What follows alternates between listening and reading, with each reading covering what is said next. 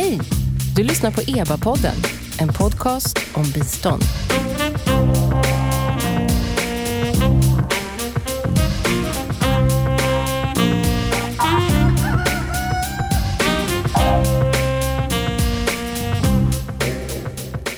Välkomna till E B A-podden som ges ut av Expertgruppen för biståndsanalys. En statlig kommitté som utvärderar och analyserar Sveriges internationella bistånd. Jag heter Nina Solomin. När korruption upptäcks inom biståndet så leder det i regel till häftig debatt. Kritiken handlar ofta om att skattepengar förslösas, kontrollen är för dålig och att man understödjer ruttna system med biståndspengar. Och det finns ju liksom en extra moralisk laddning i det här eftersom att biståndspengar ju ska gå till de allra mest utsatta. Så det är ju inte bara skattebetalarna i Sverige som luras på pengarna utan det är ju också fattiga människor i utvecklingsländer. Ja, på den härligt minerade marken har biståndets aktörer att agera. Och för dem så handlar det om att uppskatta risker, att väga olika typer av risker mot eventuella framgångar och resultat. Idag ska vi prata om riskhantering och utvecklingssamarbete. Och jag säger välkommen till mina gäster.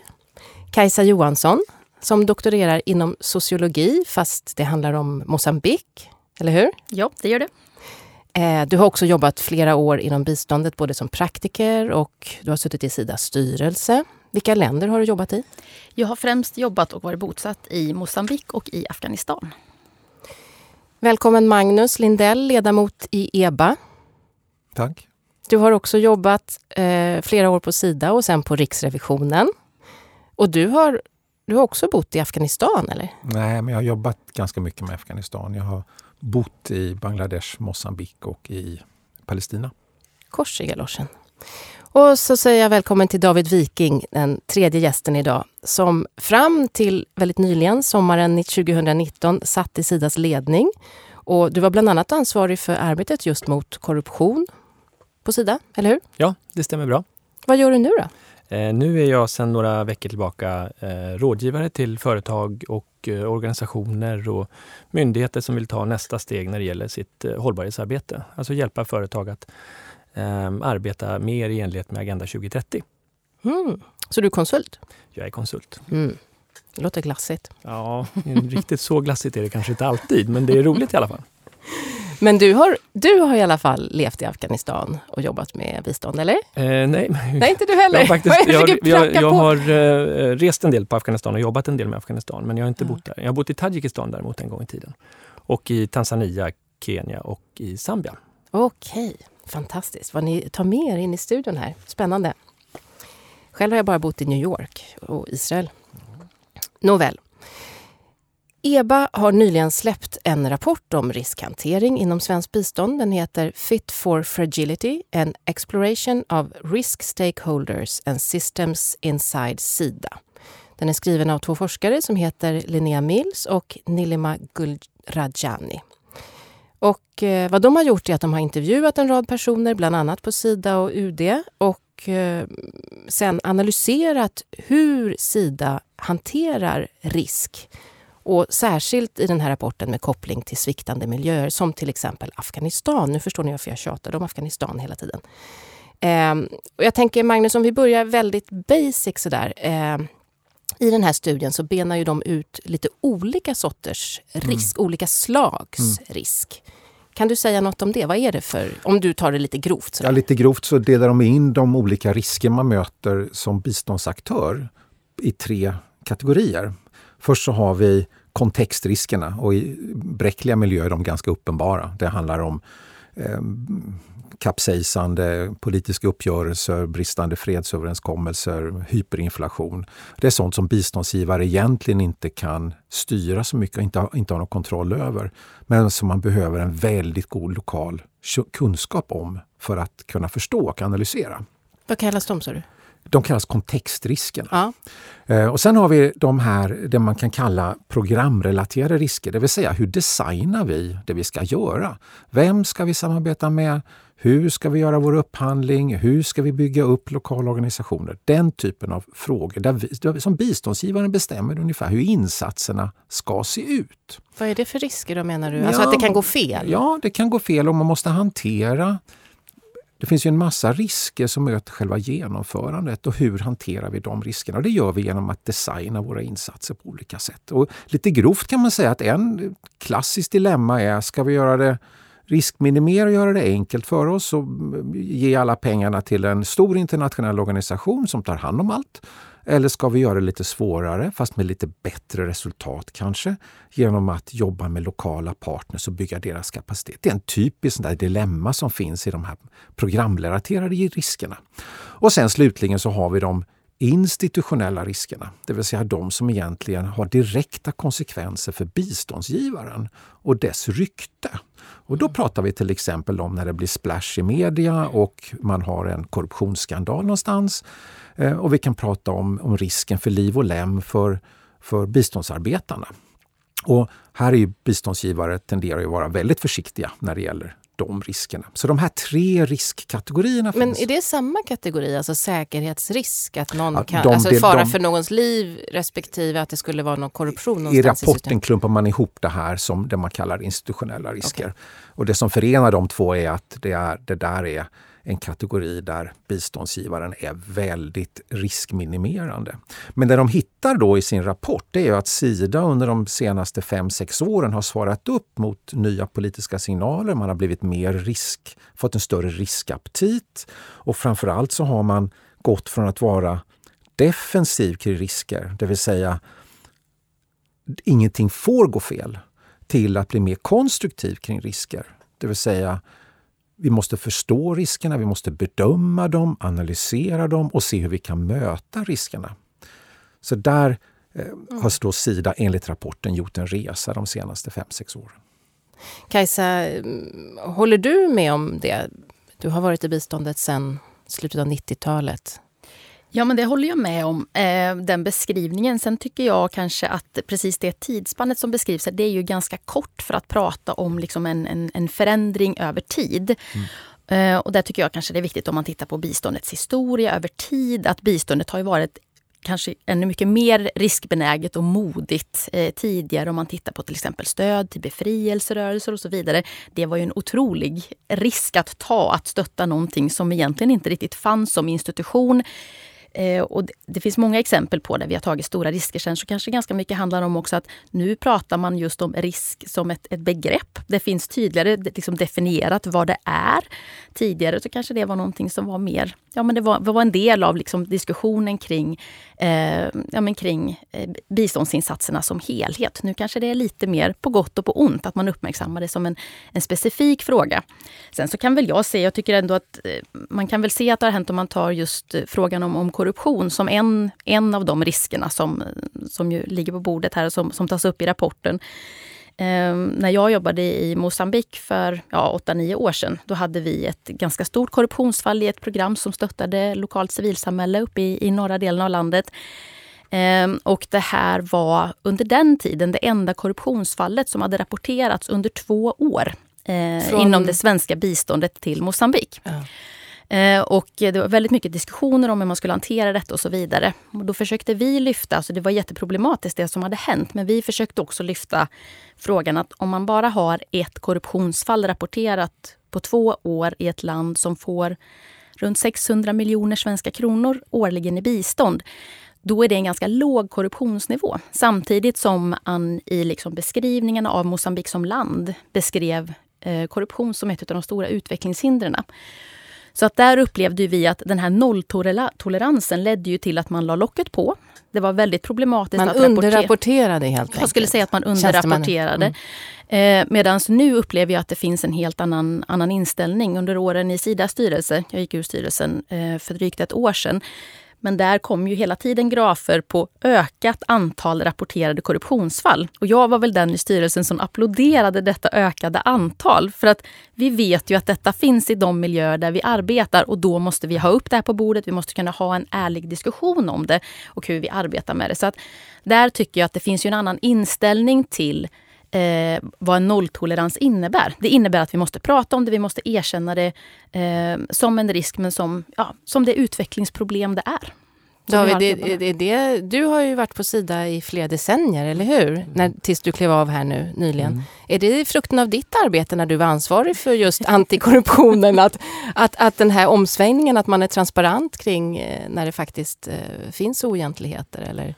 Uh, nej, det är det ju inte. Uh, nej, men uh, uh, det skulle ha varit trevligt att kunna säga att, att jag hade lämnat det avtrycket. Men jag håller ju med. Jag tycker också att det är väldigt bra att vi har fått upp, uh, eller att, att det är fler fall som rapporteras in till, till, uh, till Sida och att det är fler som, som utreds. Jag tror att det um, ja, om det är upp mot trehundra öppna korruptionsärenden som just nu utreds. Och det betyder ju inte alls att alla de är är bekräftad korruption, eller de kommer inte att bekräftas som korruption, men de utreds just nu. Och det, det är ju väldigt bra att det här har ökat också, för det minskar just den här eh, felmarginalen eller underrapporteringen.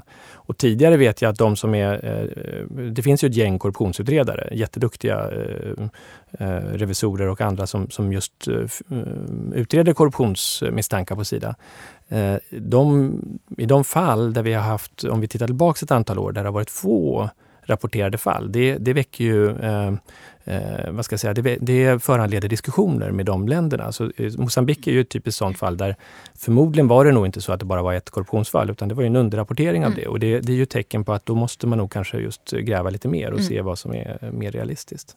Men är allt det där offentliga handlingar, så att om man är journalist så kan man göra det enkelt för sig och hitta massor med korruptionsskandaler. trehundra stycken ligger just nu på Sida, eller? Ja, um, um, nu ska inte jag säga för mycket, men jag kan... Uh, um, så länge, det brukar vara så att så länge en utredning pågår så är den belagd med sekretess just av, av förundersökningsskäl och sådana saker, som att det kan bli rättegångsfall och, och så. Men, men uh, annars så finns ju, allt det här kan man ju få ut. Uh, vad Sida inte gör är ju... Uh, Det beror ju lite på hur du vill skära den där kakan.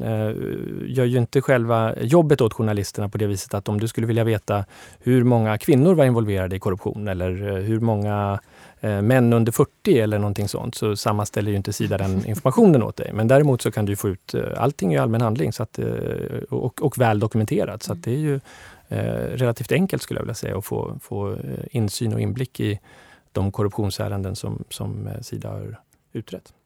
Stämmer det förresten att det finns, att det finns ett pris på Sida till tjänst, de tjänstemän som rapporterar in mest korruption, som heter Guldspaden? Stämmer ja, men det? det? Det stämmer. Varje år så delas det ut en, en, en guldspade till de som har grävt mest. Inte nödvändigtvis hittat flest fall, men de som har arbetat mest gediget. Och det, är ju också ett, ett, och det har funnits ett antal år, men det är ju ett sätt att liksom uppmärksamma, uppmärksamma och, och visa på, på vikten och betydelsen av att gräva ordentligt och, och, och undersöka ordentligt.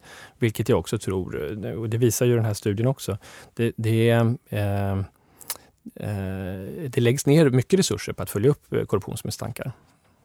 Men Magnus, du har jobbat på Riksrevisionen och sådär. Alltså, går det överhuvudtaget att utöva bistånd utan att det blir korruption? Du sa det, Kajsa, Moçambique är ett av de mest korrupta länderna eh, som Sida jobbar med. Alltså hur, liksom är det lite av en tulipanaros att tro att det ska inte gå och ha lite mygel i kanterna, eller? Jag tror att man måste, det du, det du frågar är, kan man bedriva bistånd utan att det blir korruption? Det vill säga, är biståndet korruptionsdrivande? Eh, och det är ju en fråga. Sen kan man då ställa sig frågan, kan man bedriva någon typ av verksamhet i ett land som är fullt av, av med svaga institutioner, eh, konflikter. Alltså, den här rapporten tittar ju också på den typ av länder där institutionerna är väldigt bräckliga, svaga och där du har kanske en konfliktmiljö. Naturligtvis kan man inte vara naiv och tro att biståndet skulle vara fritt från, från korruption. Det är dumt att tro det. Det säger ju inte att biståndet ska acceptera korruptionen. Ehm, och självklart ska biståndet inte acceptera korruptionen. Och ehm, självklart ska man göra allt man kan för att möta den, förhindra den. Ehm, och se till att man, att man vidtar åtgärder. Det jag tycker är, är intressant i den här rapporten vi, vi pratar om idag är att, att man, man, man måste problematisera det där lite grann kanske.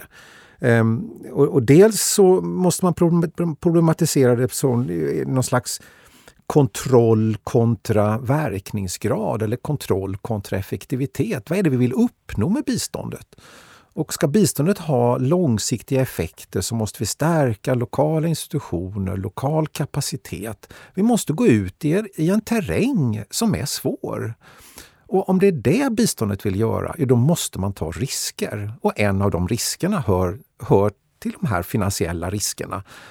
Som ibland är korruption och ibland något annat. Och vi kanske smetar korruption etiketten lite för brett ibland. Och det är en annan fråga som de lyfter i den här rapporten. Att vi kanske måste se till att vi får ett intelligent samtal om allt som kan handla om finansiella risker. Där vi å ena sidan har direkt stöld och förskingring och den här solklara fallen av korruption. Och i andra ändet av det ganska breda spektrat så ligger det en del lite mer svårdefinierade saker. Kan du ge ett exempel så ja, att men, titt- tittarna vi har, ja, höll jag på att säga, alltså, lyssnarna får någon slags bild i huvudet? I konfliktfyllda länder så hamnar det ofta i att du måste kanske betala en liten tull vid en vägspärr.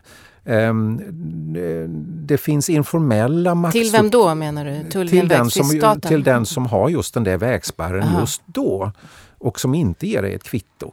Um, du har lokal beskattning till traditionella makthavare och strukturer. Traditionella makthavare, är det maffia eller? Nej, nej, nej, det kan, nej, det kan nej. vara byäldste eller alltså okay, helt le- i, den, ja. i den lokala kontexten helt legitima mm-hmm. strukturer men som du har lite svårare att hantera i kvittohanteringen på. Du kan behöva anställa säkerhetsvakter från ett visst håll för att kunna agera. Det finns en mängd, en mängd frågor som vi har anledning att, att diskutera och prata om och tror jag blir ganska tydliga med att det här spektrat är ganska stort.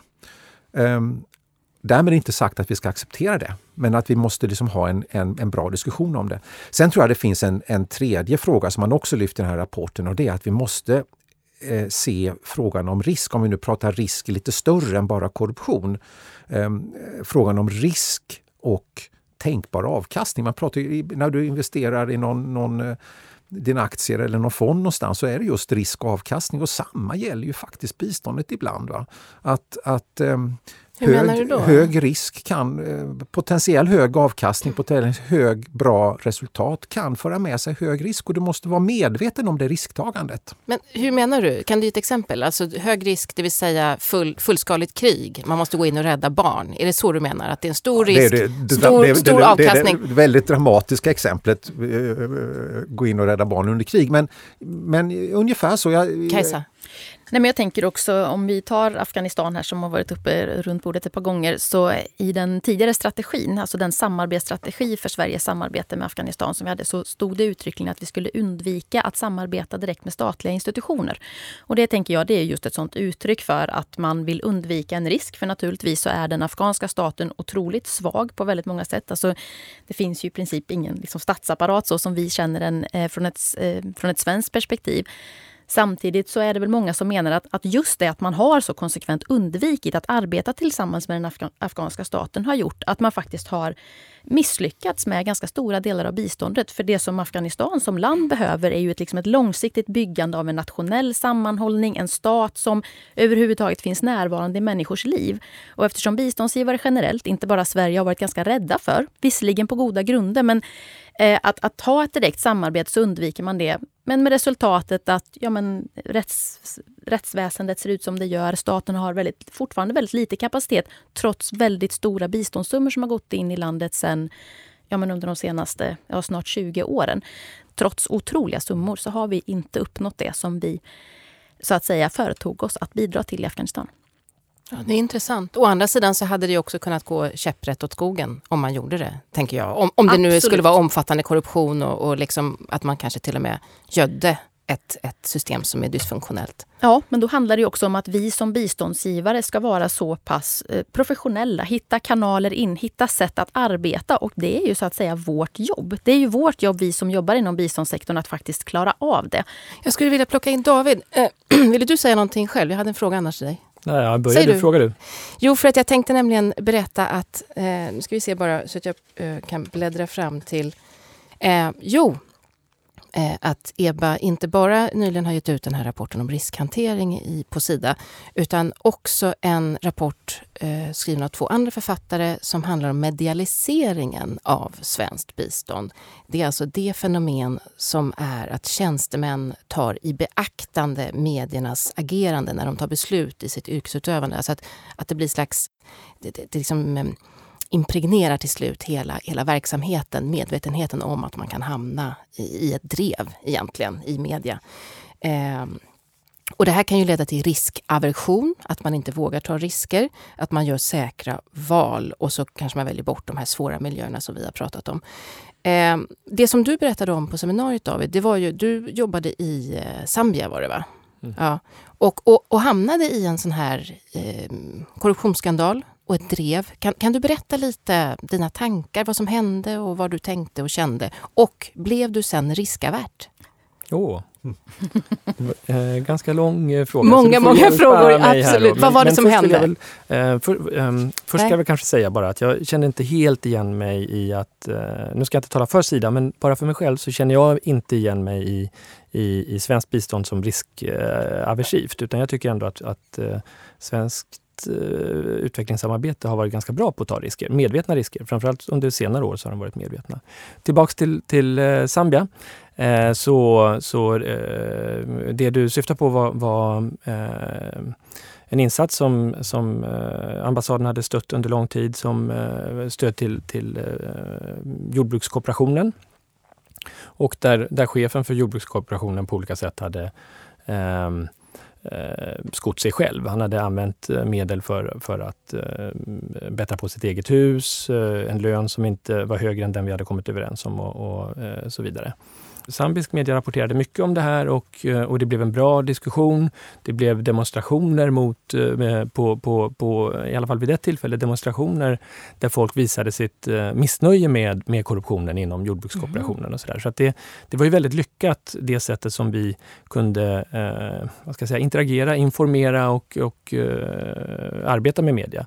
Det är ju också en del av den här medialiseringen och jag tror att om ett Och, och sen hade vi också Uppdrag granskning och svensk media som jag var intresserad just, av ja, precis, hur, ja, va, va, och den så, var ju den motsatta bilden. Ja. För där var, och det är inte så konstigt. Där hamnar ju frågan, har Sida gjort sina saker rätt? Och, och där, från att i den zambiska kontexten vara eh, vad ska jag säga, brottsoffer eh, så, så är vi ju i förhållande till svensk media så blev vi ju snarare de som, som ifrågasattes. Hade vi gjort verkligen det vi kunnat för, för att undvika att det här skulle ske och, och, och så. Och det, eh, det är också en väldigt viktig diskussion för då får man ju väga just de här sakerna mot varandra. Har vi tagit för höga risker kanske eller har vi inte gjort det? Har vi, och vad är rimligt? För någonstans, jag tror på nollvision, nu blir det många saker på, på en gång, men jag tror på nollvision när det gäller, när det gäller korruption.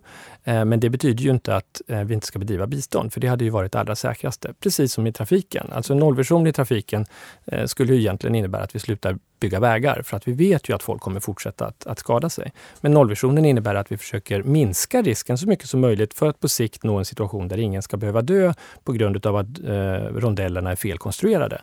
Och lite samma sak tänker vi med, med utvecklingssamarbete tänker jag. Vi vill minska den risken men vi är inte naiva och tror att, att det ska försvinna. Men alltså i Zambia så gick folk ut och demonstrerade och var arga på jordgubb, eh, inte jordgubbsproduktionen utan på eh, jordbrukskooperationen och den organisationen. Och la ansvaret där. I Sverige så, så kritiserade Sida helt enkelt i pressen. Eh, att vara igenom ett sånt där drev, det har ju alla som har, har läst om sånt och, och, och läser tidningar överhuvudtaget skulle jag säga, eh, vet jag att det kan ju vara jättejobbigt, minst sagt. Eh, tror du att, att ho, alltså medialiseringen, hotet om så att säga att, att skandaler ska brisera, att det kan påverka tjänstemäns beteende? Du sa i början här nu att mm. nej, jag tror ändå att Sida-tjänstemän tar risker. Men om du går till dig själv, mm. hur reagerade du mm. på att liksom bli, hamna i de här intervjuerna i Uppdrag granskning och så vidare? Jag, ehm, jag kan inte riktigt svara på om det, hade, om, det, om det har fått mig att agera annorlunda i en, en liknande situation framöver. Jag, jag har pratat om, om den här frågan ganska mycket med kollegor också. Eller med ja, tidigare kollegor på, på Sida och i utrikesförvaltningen. Men jag, jag tror lite att eh, Det är bra att veta att vi granskas. Det är en bra påminnelse om att bara sådär, klara, det här, klara den här insatsen en mediegranskning. Så ur det perspektivet så är det bra och nyttigt. Det blir ju skadligt om det får, eh, om det får eh, bra och viktiga insatser att inte genomföras. Eller om det, får, om det skapar en, en riskaversion som det heter. Alltså att man undviker risker trots att svenska regeringen faktiskt vill eh, att vi ska ta vissa risker. Eh, eh, bara för att det finns en, en, en medierisk så att säga. Så att det är hela tiden den, den avvägningen. Och för egen del så, så känner jag att eh, det är klart att jag tänker säkert en extra gång. Det är inte så roligt att sitta och intervjua David Josefsson. Så att det, är liksom, eh, det vill man ju gärna undvika. Eh, men, men samtidigt så eh, det är viktigast att känna sig trygg i, i det man gör från början. Mm. Det handlar ju lite om den här balansen att vi å ena sidan vill ha ett bistånd som inte så att säga råkar ut för de här riskerna samtidigt som vi vill att biståndet ska kosta väldigt lite att bedriva. Och jag tror att det är ju en omöjlighet i de länderna som vi verkar, och det gäller både Sida och det gäller de organisationer och olika samarbetsorganisationer som får medel av Sida. Jag menar, många av de erfarenheterna, återigen exempel från norra Moçambique med stöd till väldigt, väldigt små lokala organisationer. Det är klart att vi, vi stöttade till exempel då lokala små bondeorganisationer, och i alla kontrakt så följer man ju alla de här liksom klausuler om antikorruption och användning av medel och sådär. Men till syvende och sist så handlar det ju om att man finns där på plats, man är en trovärdig partner. För oss så kunde det ju handla om att det kommer medlemmar i de här bondeorganisationerna och knackar på dörren och helt enkelt säger att vi har förstått att det här och det här ska hända i de här projekten som ni finansierar, men vi ser inte det och vi tycker att det ser ut som att den lokale, nu är vi väldigt lokalt, men den lokale ordförandens hus har blivit lite finare på, på sista tiden. Hur, hur ligger det till med detta? Och då tänker jag att det är ju viktigt också att, att just understryka det här att formalien är viktig, men det handlar ju också faktiskt om att bygga ett demokratiskt samhälle, ett samhälle där människor har makt och information nog att kunna ifrågasätta inom sina föreningar eller inom sitt samhälle. Så att jag tänker att det handlar ju om formalia men också om så mycket annat. Och vi hade så väldigt många exempel på där just det formella kanske var helt riktigt. Vi hade ett exempel med Eh, också en bondeorganisation där allt var tipptopp i redovisningar, det var kvitton med moms, det var precis hade varit en momsreform i Moçambique, allting var perfekt och det var momsat och det var deltagarlistor och allt. Eh, men där det ändå sen kom fram att nej, men de här utbildningarna som de skulle ha hållit, nej, men de har nog egentligen kanske inte hållits. Och så åkte vi dit och eh, följde upp dem, men alla de här listorna och sådär, nej men det visade sig att nej, men det, det var bara någon annan som hade skrivit under dem. Det var fejk alltså? Allt var fejk. Allt var perfekt formellt, men allt var ah. fejk. Eh, och kollegorna då bland annat åkte till de restaurang, den restaurang och det lilla hotell då, där de skulle ha bott, de här bönderna som skulle gått på utbildning, och eh, ägaren där säger att jo nej men det är jag som har skrivit ut de här fakturorna och, och de har aldrig varit här. eh, och, och vi försöker liksom säga ja. Men det är en olaglig handling. Ja men... Eh, Men nu har jag ju betalat in den här momsen på sjutton procent och i gengäld så fick jag en motorcykel. Så om ni ska ha tillbaka de här pengarna så vill jag, alltså min motorcykel då. Alltså att han ansåg sig liksom ha rätt att, att kräva någonting av oss för den situation som vi tyckte att han hade försatt sig själv i. Men det här är ett otroligt nystande, det här kostade säkert jättemycket pengar att upptäcka. Samtidigt så är det en principiellt jätteviktig fråga. Mm. Tack Kajsa Johansson, doktorand i sociologi som doktorerar om Moçambique. Ja, inte korruption i Moçambique då. Nej, bonderörelsen Nej. i Moçambique. Mm, spännande. Magnus Lindell, ledamot i expertgruppen för biståndsanalys, och David Viking, konsult vid Weiness heter ditt bolag. Just det. Mm. Mm. Tack för att ni kom hit. Jag ska säga att rapporterna Fit for Fragility som vi har pratat om och även biståndet i ett medialiserat samhälle. Och här ska jag också nämna vem som har skrivit den senare rapporten. Det är Maria Gravström och Carolina Windell. Båda de här rafflande studierna kan ni ladda ner på E B As hemsida w w w punkt e b a punkt s e. Och ja, tipsa gärna era vänner och bekanta om E B A-podden. Jag heter Nina Solomin och nu är det dags för tuppen.